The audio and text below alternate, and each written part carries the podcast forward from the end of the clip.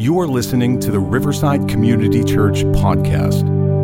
For more information, visit us at www.riversideconnect.org.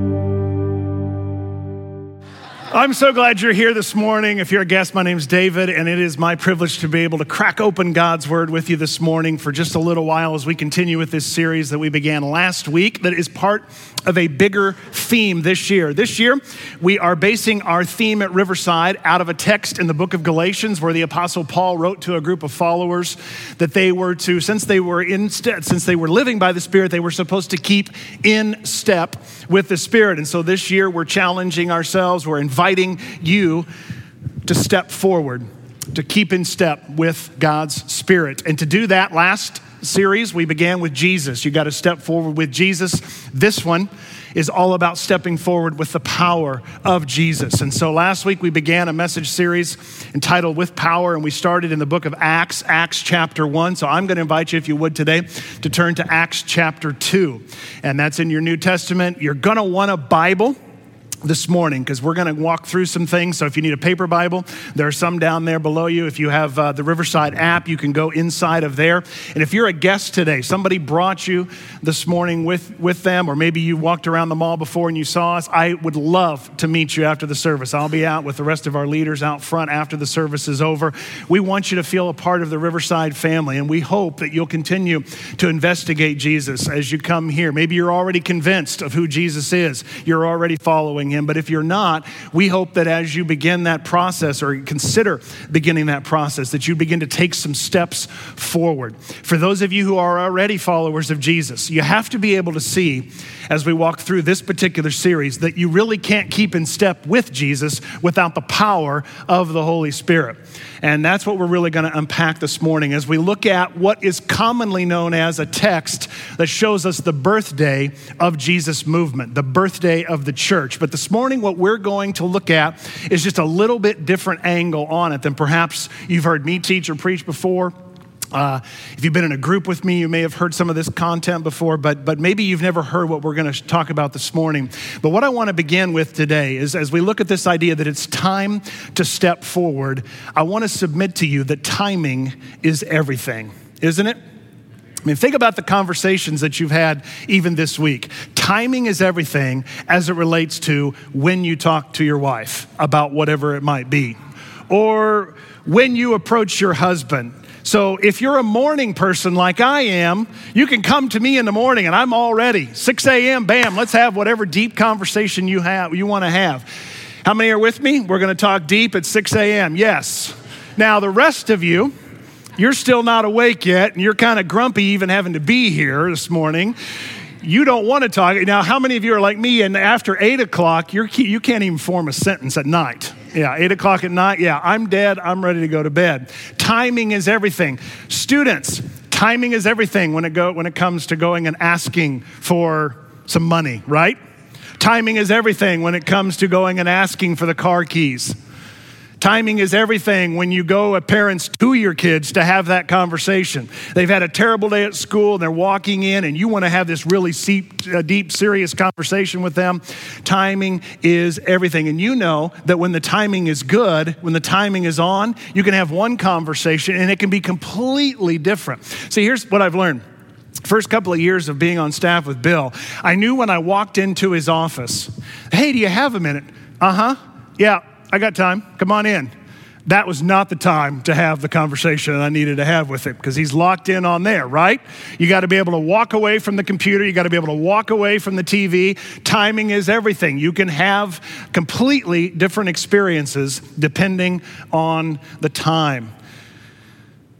How about with regard to time?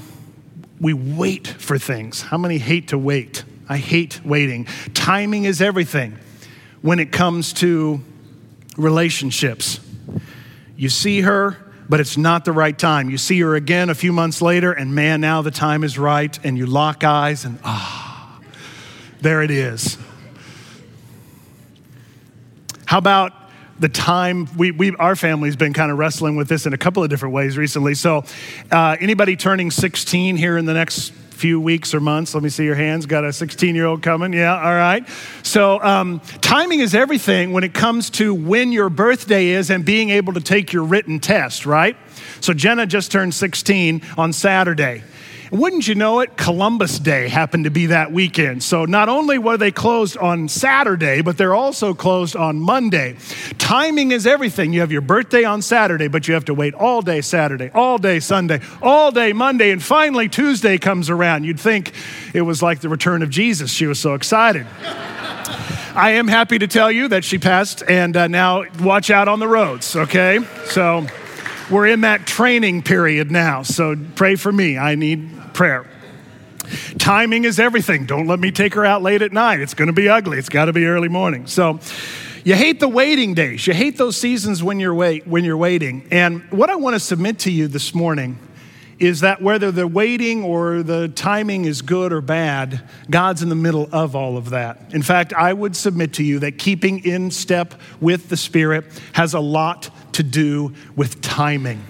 If you're going to keep in step with the Spirit, you need to be able to, God's saying, yes, it's time to go left. Now it's right. Left, right, left, right, like you're in a march. And when you're keeping in step with the Spirit and you're embracing what we're going to talk about today, you will see that God's timing is amazing. God's timing is so very perfect. Now, most of us struggle when it comes to this. It is a real battle. So if you're not a follower of Jesus and you're saying, oh, well, that must be easy. nope. We often either run ahead or we lag behind, or we get wandering off in some other direction that we were never meant to go in, and we end up being out of step with God's Spirit, or we have a hard time trusting God with the timing issues. We want things to happen on our timetable rather than on God's cosmic rhythm. Timing is everything. We learned that in my own family here in the last couple of weeks. My daughter had a, her son born eight weeks early. He's been in the NIC unit ever since then, and we're waiting on, you know, it's amazing how much eight weeks difference can make for the development of a heart and development of lungs. And you look at that and you say, God, Help us to trust your timing. We don't understand that. We're watching this and it seems helpless and we have a struggle with that. How about when you ask the question of, and you feel that tension of, when is it time to share my faith with somebody else?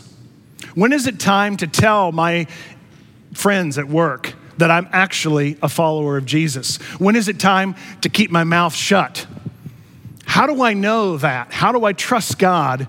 With the timing issues of life. Anybody ever feel that tension before where you're not sure if you're supposed to speak up or whether you're supposed to remain quiet? I'm a pastor, it's what I do for a living, and I still wonder should I talk or should I shut up? Should I tell them about Jesus? Should I not?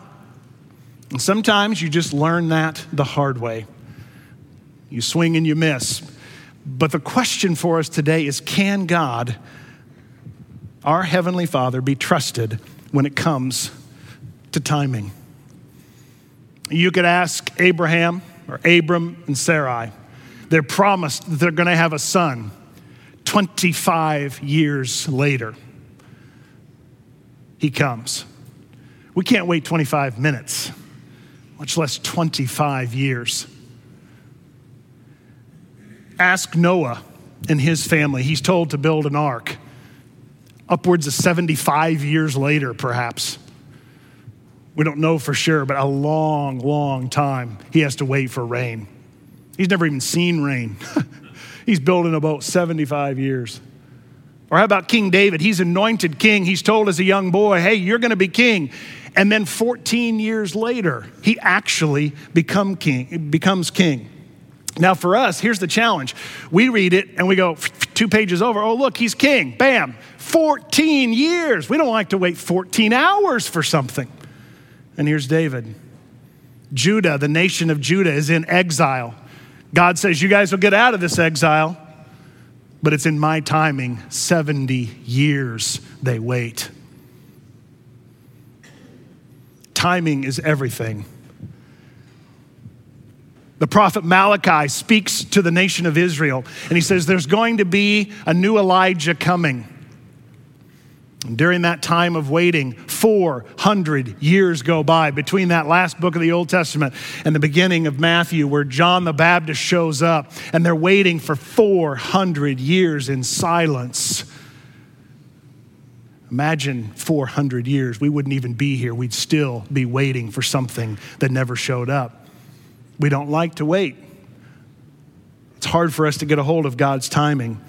The question that I want to help you to see here as we get going as it relates to this whole idea of Pentecost is this when you read the story of Jesus' death and resurrection, he's raised from the dead. Why didn't Jesus send his powerful Holy Spirit right there at the resurrection? You ever thought about that? He knows he's going to send it, but why wait? Or he's around for 40 days, he comes and goes, and he appears to more than 500 followers.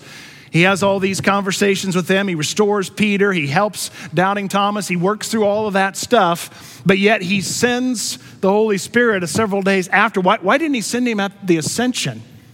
Why is this birthday of Jesus movement put off for the seasons that it was, for those 50 days? Well, that's what we're going to begin to unpack because God's timing is perfect and timing is everything. And whether you're in a season of waiting for something that I've not even thought of or talked about, but you know inside, or maybe you've been in that season where you've got a spouse or a friend or a loved one who is in that journey of faith and you're wondering, how in the world, when do I share? When do I remain silent? How do I know? Can you trust God's timetable in all of that? What, what I hope when we walk through this scripture today is that you'll be able to walk and say, God, walk away with God, you are trustworthy as it comes to time. That when it's time for me to step forward, it'll be clear. And even if it's not clear, I still will trust you in the timing. And if I mess up, I know, God, that you're capable of going above and beyond. But if you're going to step forward with power, you got to have this power. The question was, why did Jesus not send it right away? In Acts chapter 1, we talked about this briefly last week. I want to just connect you with a couple of passages. Actually, we'll start in Luke 24 49. It's not in your notes, but you can just jot it down. You can look at it if you want. Luke 24 49. This is the account of the life of Jesus from Luke's perspective. Here's what he says that Jesus said after the resurrection. He says, I'm going to send you what my Father has promised, but stay in the city until you have been clothed with power from on high. He says, I'm going to clothe you with something. We call it power. Jesus says, We're going to send you something. Me, my heavenly Father, we're going to send you this power. But wait. Then in Acts chapter 1, verses 4 and 5, he says, Do not leave Jerusalem, but wait. that pesky little word, wait. Why not right now, Jesus? Come on, bring it on. Wait for the gift my Father promised, which you have heard me speak about. In a few days, you will be baptized you will be filled with the Holy Spirit. And then in Acts 1, verse 8, which is really the theme of this series, you will receive power. This is Jesus speaking to them. You will receive power when the Holy Spirit comes on you, and you will be my witnesses in Jerusalem, in Judea, and in Samaria and to the ends of the earth. And that's why you and I are here today, because God's timing was perfect. They received the power, and we now have the opportunity to operate in that power ourselves. God created time for timing's sake and his timing is perfect. And so, as we're going to walk through this, I'm going to submit to you that the day that the church was birthed was unbelievably intentional. There were no coincidences. There are no coincidences when it comes to our Heavenly Father. I've got to take you back, though, all the way back to your Old Testament. I'm going to try to give you a real clean, clear synopsis of how we get to the power of the story that we're going to read in Acts 2. It starts with Abraham. He's far away but God calls him and he decides to follow. And God says, I'm going to make an amazing nation out of you. And so Abraham has a son. His name is Isaac. Isaac has a son. His name is Jacob. Jacob has a whole bunch of kids. One of them is named Joseph. He's taken to Egypt, and Egypt is where the family of Israel begins to be birthed. They're not Israel yet, but they become a great nation right there inside of it. They're subjected to slavery, oppression, bondage. They're under the boot heel of the Egyptians. But God sends Joseph into that to help redeem and rescue his people. And they grow and they grow and they grow during that time. And then in the middle of all that, you've probably known the story Moses shows up. And Moses is now going to help them to find their way out of captivity under the power of God.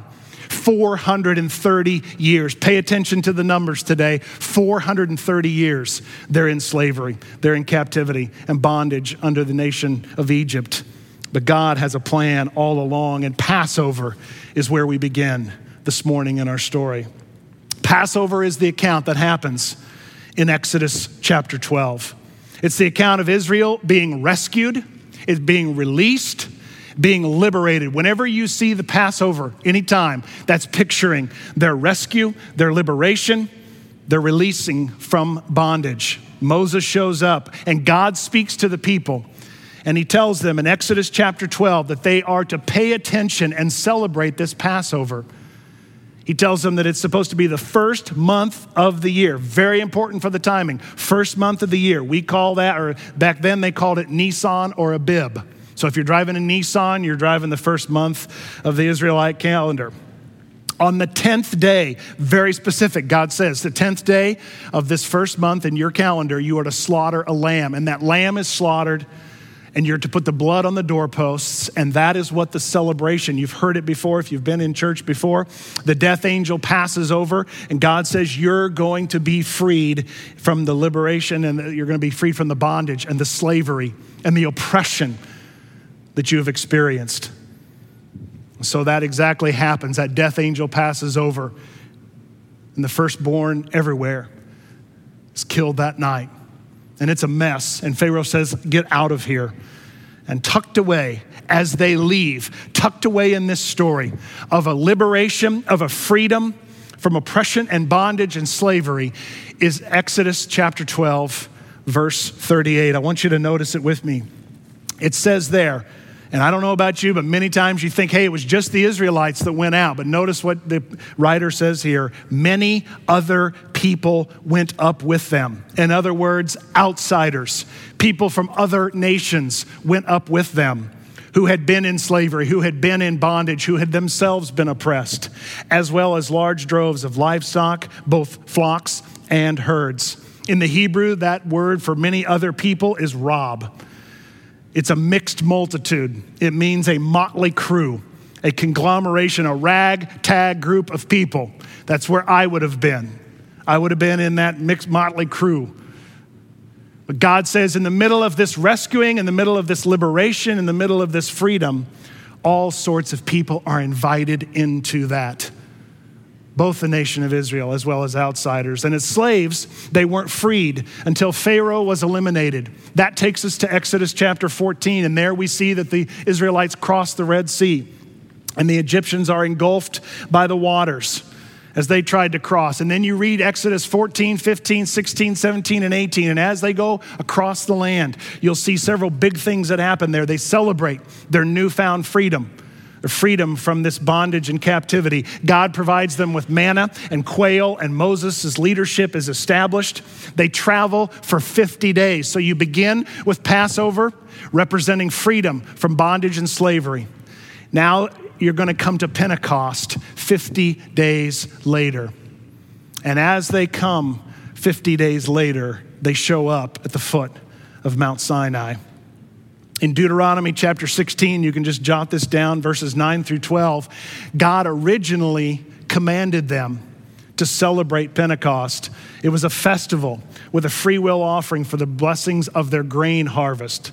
It's Shavuot in the Hebrew. The Greek, where we get it from, is the idea of Pentecost.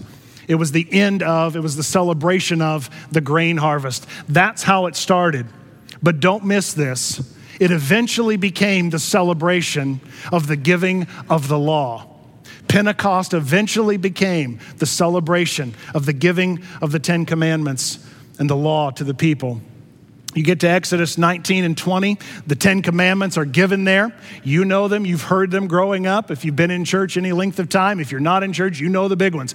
Don't kill, don't steal, don't covet your neighbor's wife, don't take stuff, other stuff, don't lie, all of that stuff Don't take God's name. All of that was given in Exodus 19 and 20.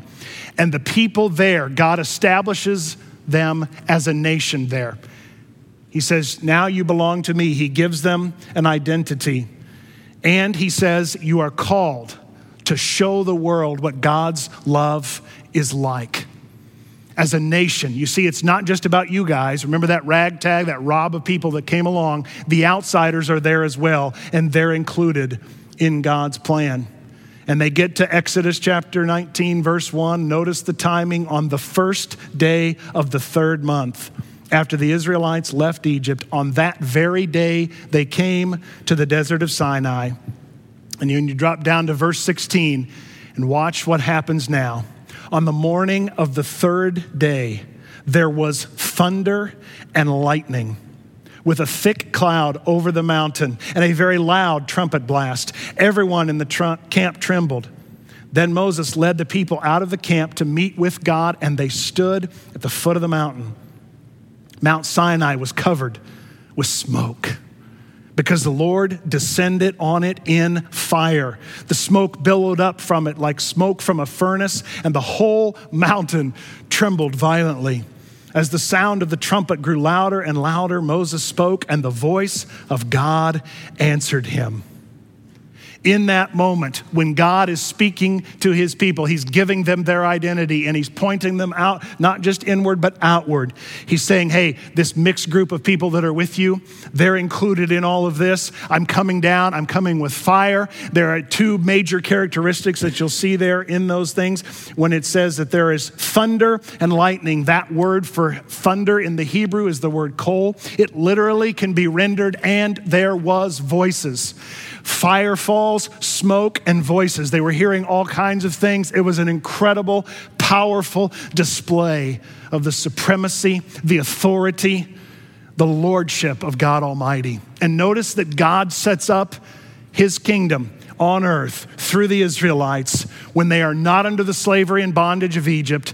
Nothing's happened with the Babylonians, nothing's happened with the Assyrians, nothing's happened with the Romans. They are free from all of that. God is ruler, God is supreme over his people, and he establishes their identity there at the foot of that mountain, and smoke, fire, and voices are spoken over the people. Now, there at Mount Sinai, God speaks to Moses and he gives him the dates and he gives him the observances of all of the seven feasts and all of the seven festivals kindly.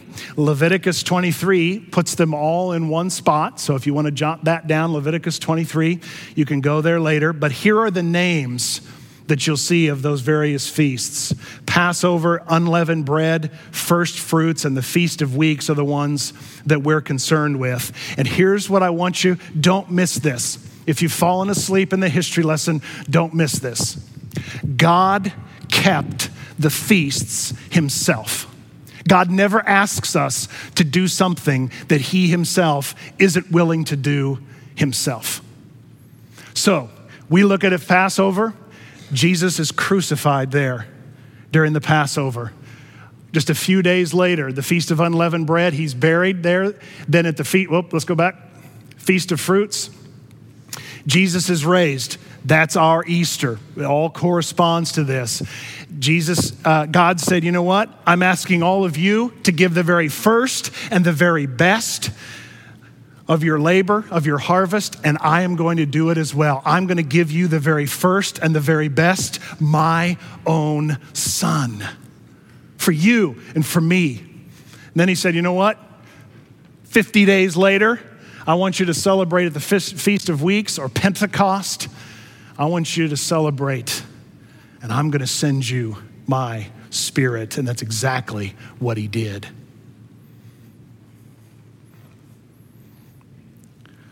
So God says in Malachi, he's going to send this forerunner, this John the Baptist guy. 400 years of silence go.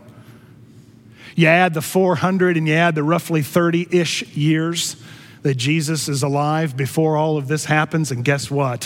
430 years the Israelites are in captivity, bondage, and slavery. 400 years from that time up to the time of Jesus. It's such a beautiful picture that God's timing is always running behind the scenes. His sovereignty and his control are always there. Even when things are spinning out of control for us, we can see that. So, Jesus shows up on the scene, and I want to help you to see the parallel here from the Old Testament to the New Testament. So, here we have in Exodus chapter 12. This is the, the rav, that, ma- that uh, motley crew, ragtag. Here's the Passover. If you go to Matthew chapter 26, you'll read there about Jesus celebrating the very thing that they were memorializing there at the Passover. It's all there so clearly in Matthew 26. Several days later, in Exodus 14 and 15, you see the liberation that occurs as Pharaoh is defeated. He is plunged into the Red Sea and they're freed. The bondage and slavery is over. And then you get Matthew 26. That's the resurrection. Sin and slavery to the oppression of our brokenness is broken right there, and we are liberated from that right there. And then 50 days later, you get to Exodus 19 when God speaks at Sinai and he speaks over them those words. And he says, You're going to be a people that's not just about yourselves, you're going to be a people that's about the nations, and you're going to reach the nations. And that's exactly exactly what we're going to see that happens in Acts chapter 2. Because on that day, God was doing so much more than we can even understand with our Western understanding of things. Ezekiel chapter 1 and verse 4, there were texts every single time they did feasts, every single time they did uh, celebrations of things. They would read texts in honor of that. Listen to what, uh, I, this is one of the ones they would have read.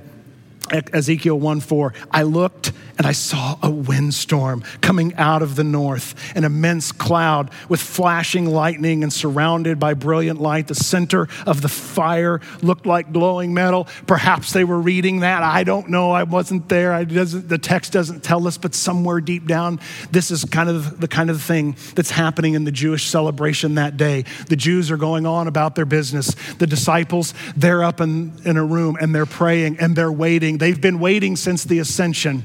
10 days they've been waiting, and now God's timing is perfect because Jesus has been crucified. He has been raised from the dead. 40 days goes by. He goes to the Father. He says, Wait until you have been clothed with power from on high. And now the timing is perfect. Would you stand with me in honor of God's word as I read? Acts chapter 2. When the day of Pentecost came, lot of debate as to how many exact years, roughly 1,400 years from Sinai now to this moment. They were all together in one place. Suddenly, a sound like the blowing of a violent wind came from heaven and filled the whole house where they were sitting. They all see, uh, they saw what seemed to be tongues of fire that separated and came to rest on each of them. All of them were filled with the Holy Spirit and began to speak in other tongues as the Spirit enabled them. Now, there were staying in Jerusalem some God fearing Jews, notice, from every nation under heaven. Every nation is included in this birth of Jesus movement. When they heard this sound, a crowd came together in bewilderment because each one heard them speaking in his own language. Utterly amazed, they asked, Are not all these men who are speaking Galileans? How is it that each of us hears them in his own native language? Parthians, Medes, Elamites, res, uh, residents of Mesopotamia, Judea and Cappadocia, Pontus and Asia, Phrygia, Pamphylia, Egypt, and the parts of Libya, uh, Libya near Cyrene, visitors from Rome, both Jews and converts to Judaism, Cretians and Arabs, and we hear them declaring the wonders of God in our own languages. We have to use words, and the Holy Spirit gives us a diversified speech to reach everyone around us. He did it then, and He's doing it today. And again, in those verses, looking back, celebrating smoke and fire and the voice of God and the establishment of God's family in Exodus 19 and in Exodus 20. And now, in that moment, they're celebrating and looking back and remembering that. And in that moment, fire falls, smoke, voices of God, and it's outreaching the nations. Somebody ought to say, Hallelujah, look at the timing of God Almighty. You can have a seat.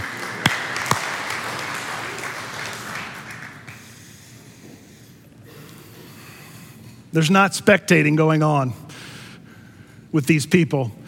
They're not simply being inspired, they're going to be witnesses and they're going to give themselves completely to it. Notice there's the power there, the sound of a blowing of a violent wind. The power of the sound. It turns people upside down. It, they turn, it turns an ear. The sound pointed people up. It exceeded the experience that they could have ever had in their minds. It proclaims and invites us to follow him. Stepping forward with power has a sound. We have to step forward with that sound. And it happens as we trust God's timing. If you look at the rest of Acts 2, you'll see Peter's message he gets up and they say, you know, look at these people, they're crazy, they're drunk. Peter says, nope, no drunkenness going on here. Rather, he quotes the Old Testament Joel, Old Testament prophet Joel, Acts chapter 2, verses 17 through 19. Peter says, quoting to the crowd that day who's watching all of this happening, he says, In the last days, God says, I will pour out my spirit on all people. Your sons and daughters will prophesy. Your young men will see visions, and your old men will dream dreams. Even on my servants, both men and women, I will pour out my spirit in those days, and everyone who calls on the name of the Lord will be saved. And Peter continues that message and he says, Hey, that Messiah that we've been waiting for all of these years, remember those 430 years of silence and all that stuff going on? He says, Jesus is actually the Messiah you've been waiting for. You've actually been waiting and you completely missed him. You killed him. You killed him. You killed him. You killed him. I can see Peter right there. You, you, you. Hey, yeah, you remember. You're the, actually the one that drove the nails through his. He's pointing that out to them right then and there. He says, You killed him. But God raised him from the dead. We've seen him alive. He now sits at the right hand of the Father. You didn't defeat him. He defeated death, hell, and the grave. Now, say you're sorry. And they did. They were cut to the heart when they realized what they had done and they missed it all along. They repented. And remember what we said earlier the feast, the harvest that would come in, Pentecost started out as a celebration, a free will offering of the beautiful, bountiful harvest that had come in. Noticed the harvest that day, that day of Pentecost. Acts chapter 2 and verse 41. Those who accepted his message were baptized, and about 3,000 were added to their number that day. Incidentally, why did you get an email from me this week inviting you to be baptized? Because of that right there. Put this into practice. Step forward, get into a tank, and say, Yes, I belong to Jesus. Don't want the fear of being up in front. Don't want the fear of not being perfect yet. If you've repented, if you've been added to the number and the family of God, if you've put your faith in this one whose timing is perfect, who gave his life for you, that's your first step. You won't truly be able to keep in step with the Spirit of God until you get into that tank and get dunked. Why? It's not because it's warm water. It's not because it's all about you. It's all about Him. And He commanded it, so we do it. And there's a celebration in heaven when we do that. And He's invited us to publicly declare that. Pentecost is the fulfillment of verses like uh, Ezekiel chapter 36. The prophet there says, I'm going to give you, God, speaking on behalf of God, I will give you a new heart and I will put a new spirit in you. I will remove from you your heart of stone and give you a heart of flesh and I will put my spirit in you and move you to follow my decrees and be careful to keep my laws. The day at Mount Sinai when God spoke, he wrote the law on tablets of stone.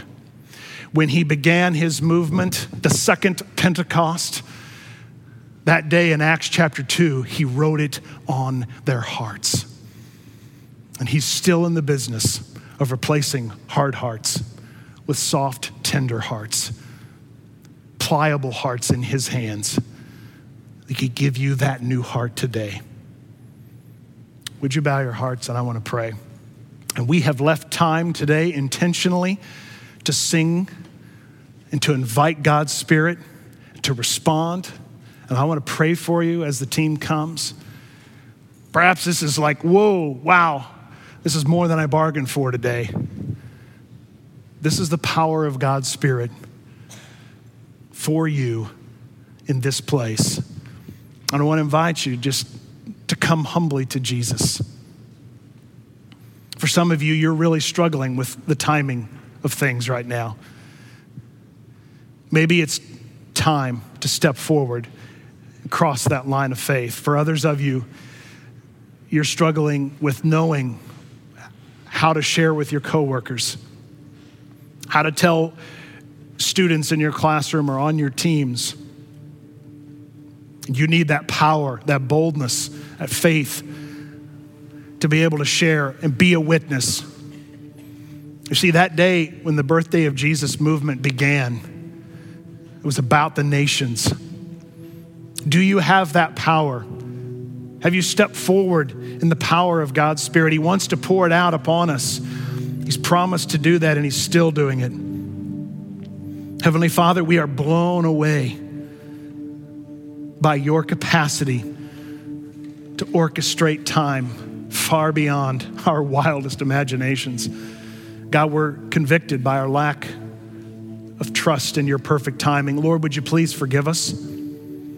We struggle with trying to control the timing of virtually everything in our lives, from birth to death to jobs to relationships. But Lord, we're not here today by chance. You wanted us to hear this message today so that you would have space, so that you would speak to us about what you long to do to help us to step forward with the power that you offer us. Not power, God, for our own sakes, but rather for the power to help someone else to find you and to follow you. Lord, would you fill us today with that power that you poured out upon the first followers that day that your movement was birthed? God, we need it. We have loved ones, we have friends, we have acquaintances who are far from you. We're struggling to share that good news with them. Lord, we want to see them have a new heart, a new spirit. We want to see them move forward to follow your ways, to follow your laws. Lord, we need that. We need a new heart. We need a new spirit. We need the strength and the trust and the faith to trust you for your timing. It's perfect. We've seen it orchestrated over thousands of years. If you can do it then, you're doing it now, and you can do it in us. So help us in the seasons of waiting. Help us, God, now as we pray, as we worship, as we sing these songs to you. Be blessed by them. Pour your spirit out upon your people. We come expectant, we come by faith. We ask, we're asking you, God, today to renew within us a passion for you for sharing you with this dark world. For those that are not yet following you, God, would you release your power into their hearts, their lives? Would you help them to experience that new birth that you offer us? Help us, God, all, wherever we find ourselves now, as we sing, to do so in spirit and in truth. It's in Jesus' name we pray. Amen. Thank you for listening to the Riverside Community Church podcast. For more information, visit us at www.riversideconnect.org.